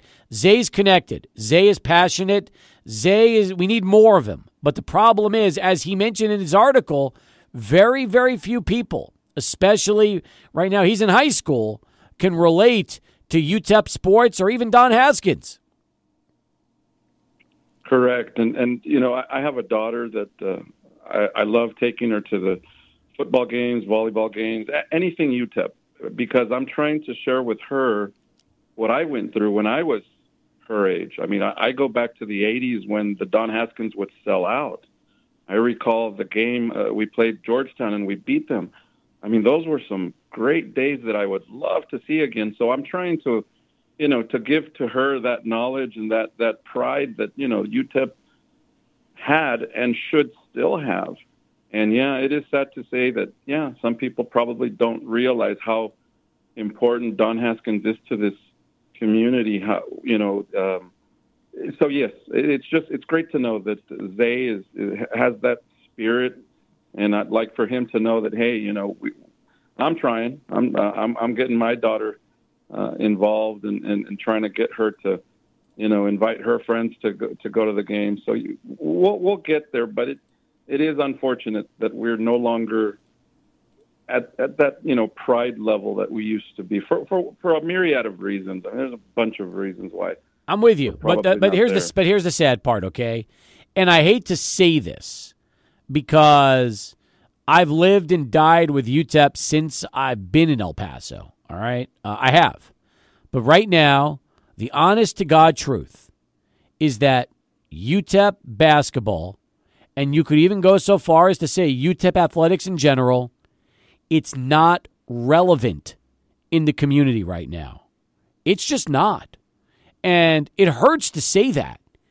But you just go around town and it's not a topic that people want to talk about when you go see people around the community. And, and when you ask, they, they, you know, in the old, when we were growing up, that's all we talked about was UTEP hoops and, and UTEP sports. And that was it. We, that was, that was the topic of discussion. It's not like that anymore. So the hard part to, for me right now is you know, trying to get the fan base back, and not just get them back, but more than anything, they have they have to create a whole new fan base, and that is so difficult at this point in time because of all the different um, things that are competing for that entertainment dollar. But UTEP has got to find a way somehow to reinvent the wheel. True, and, and let me ask you this, Steve, because uh, it, it this one this one bugs me. so I, I don't get to listen to your program too often, but it just so it just so happens that whenever I do, Mario Moccia is always on, and I'm thinking to myself, well, that's great. I mean, he he represents NMSU so beautifully. Yeah. How come I never hear our um, athletic director on your program? Well, let me say this. Let me say this. Okay. First off, I haven't had Mario in a few weeks, and he hasn't returned my text. I'm not happy with him right now. Mario's on my uh, Mario is on my uh, on my list right now, and I'm upset with him. So, Mario, if you're listening, uh, you know you've been you've been you've been bad to start this year. I'm not happy, but whenever we have him on, it's because he asks. He says, "Hey, can I come on?" And I'm like, "Yeah, of course you can come on." Um, it's always been that way. Now, Jim Senter has a standing invite. And when we've asked to have him on, he always accepts, always. But Mario comes on most of the time because he just says, Hey, we got this to promote. Can we come on and do it? Absolutely. Come on in. And he does it. So that's why Mario comes on the show all the time because he asks me. Um, Jim, we usually are the ones that ask. But when UTEP has reached out and said, "Can we can we put Jim Senter or Charlie Thrash or Sarah Tui or anybody on the show?" We always say yes. We never ever turn UTEP down, and when we ask, they will, um, you know, ninety nine times out of hundred always accommodate us. But unfortunately, to answer your question, it's just because NMSU they're the ones usually asking us. Hope that makes sense. Um, well, ho- hopefully, you know, hopefully someone's listening, and you know, I, I I'd love to, yeah, hear from him more often, um, because, gosh, I mean, just I don't know, UTEP is just so full of great things, and uh, I mean, we need to just promote it more and more. I, I really hope that we can get there. Appreciate you, Chris. Thanks for the call. Thank you, Steve. All right. Wrap it up next. Sports Talk continues.